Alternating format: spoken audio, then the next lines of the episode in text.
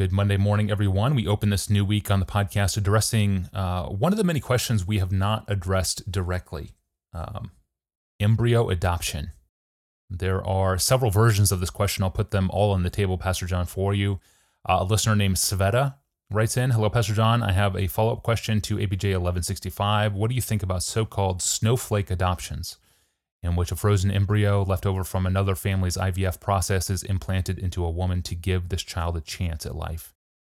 Uh, Laura, a listener, wants to know if there's a moral difference between adopting the orphaned born versus adopting the orphaned unborn. Likewise, uh, Audrey asks Should embryo adoption be considered something that Christians value as much as afterbirth adoptions?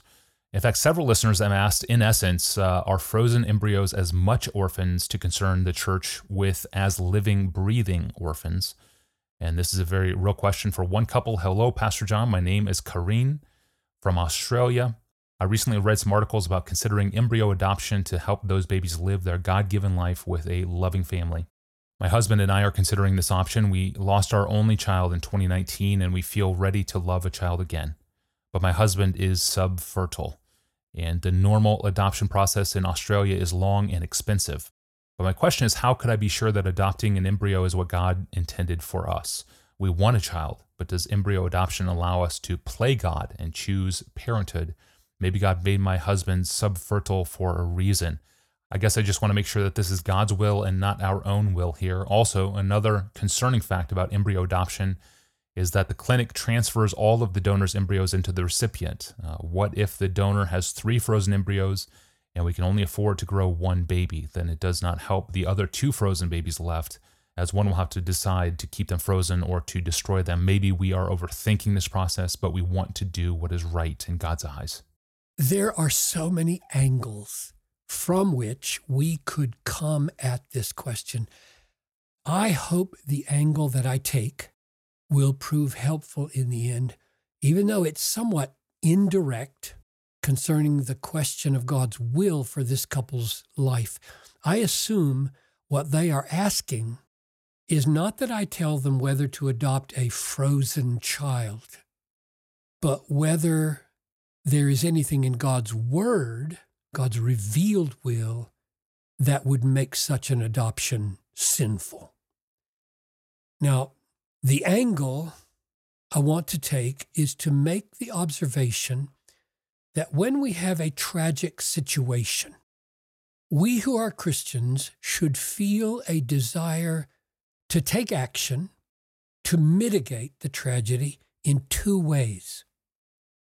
One way is that we should be thinking about how to get at the causes of the tragedy upstream, so to speak, from the actual tragedy and do what we can to hinder the tragedy from becoming worse by dealing with those causes.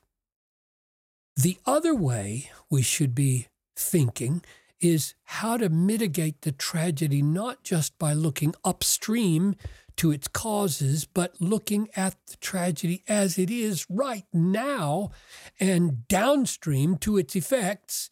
And we should be moved to take action so as to make the present situation and the future situation less destructive and heartbreaking than it is. Now, I think the existence of 750,000 frozen children in America and 120,000 in Australia is a tragedy. Hmm. God's revealed will in His Word for the conception and pregnancy and birth and rearing of children is not that it be done in such a way that results in hundreds of thousands of eventually abandoned children.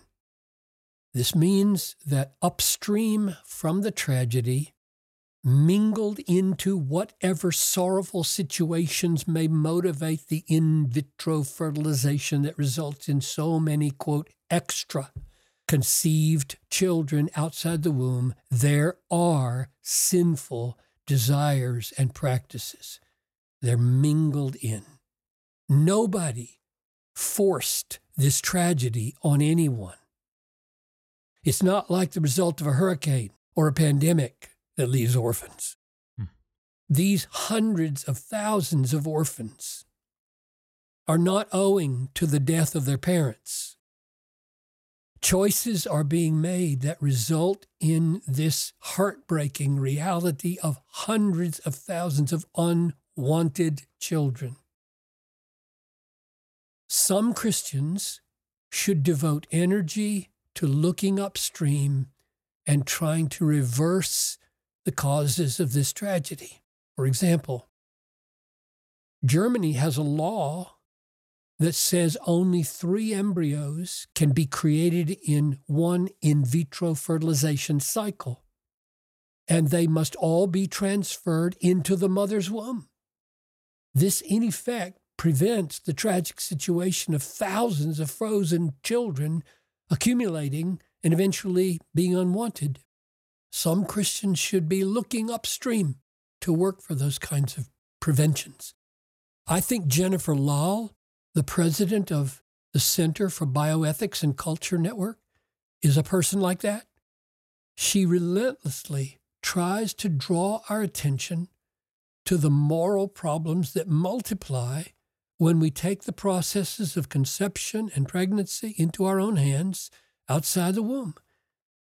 For all the joy that may come for some couples we need to be aware of the legal tangles and the personal tragedies that also result.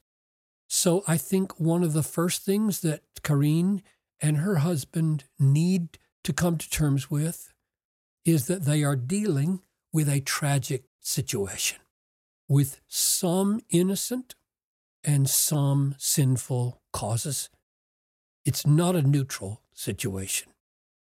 If they move forward with adoption of one of these frozen children, and frankly, I hope they do, I think it will spare them future pangs of conscience if they do it with eyes wide open.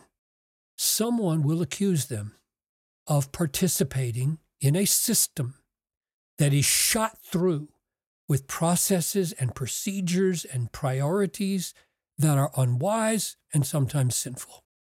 Others will point out that children created in this way will face many difficult and troubling realities as they come to know and understand their conception stories. I think Karine and her husband need to be ready, j- just for their own conscience, to respond to such concerns with wisdom and patience. That's why I introduced the second way of approaching a tragedy like this.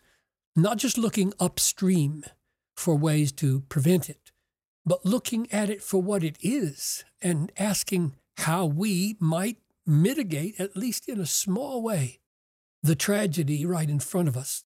And one strategy of taking that approach is the strategy of adoption. I know two couples who have embraced this way of life, and I admire them for it. They are not naive, and they are moved both by their principled opposition to the destruction of these frozen children and by their loving longing to have some of these children in their own family. I wrote a little book one time called Risk is Right. I didn't mean that anybody should jump off a cliff thinking an angel would catch them, but I did mean that for the sake of love and for the glory of God and for the peace of conscience, it is right to look all of the possible future heartache and pain in the face that may come with such an adoption and then to act like Esther did for the, for the sake of saving her Jewish kinsmen, she approached the king, which was illegal. And the only way she would survive this disobedience is if he graciously lifted his scepter. She asked her family and her friends to fast and pray for her, which is what we should do when we adopt children. And then she said, If I perish, I perish. That's the kind of risk I think glorifies God. She wasn't trying to make a name for herself. She wasn't trying to be a hero. She was trying to save people who were going to perish if she couldn't change the king's mind. And so it is with thousands of these frozen children. They're going to be disposed of sooner or later if they're not adopted.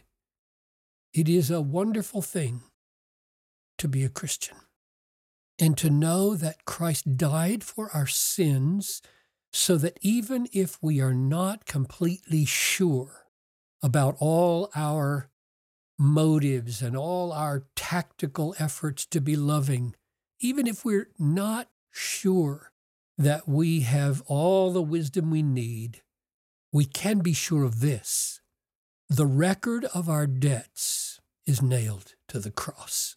With that assurance, we embrace the ambiguities of this fallen, tragic world, and we do our best to act in love. I do not doubt that God will guide Karine and her husband in the path of love and meet every need that they have for the next 50 years, according to his riches in glory and according to his promise. Thank you, Pastor John, for those cautions and sobering words about the tragedy of this situation. And thank you for all the great questions. Keep them coming into us.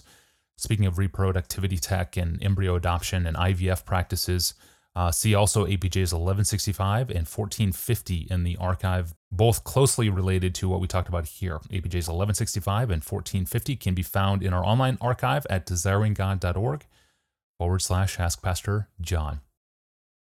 I'm your host, Tony Reinke. We'll see you back here on Wednesday. Thanks for listening.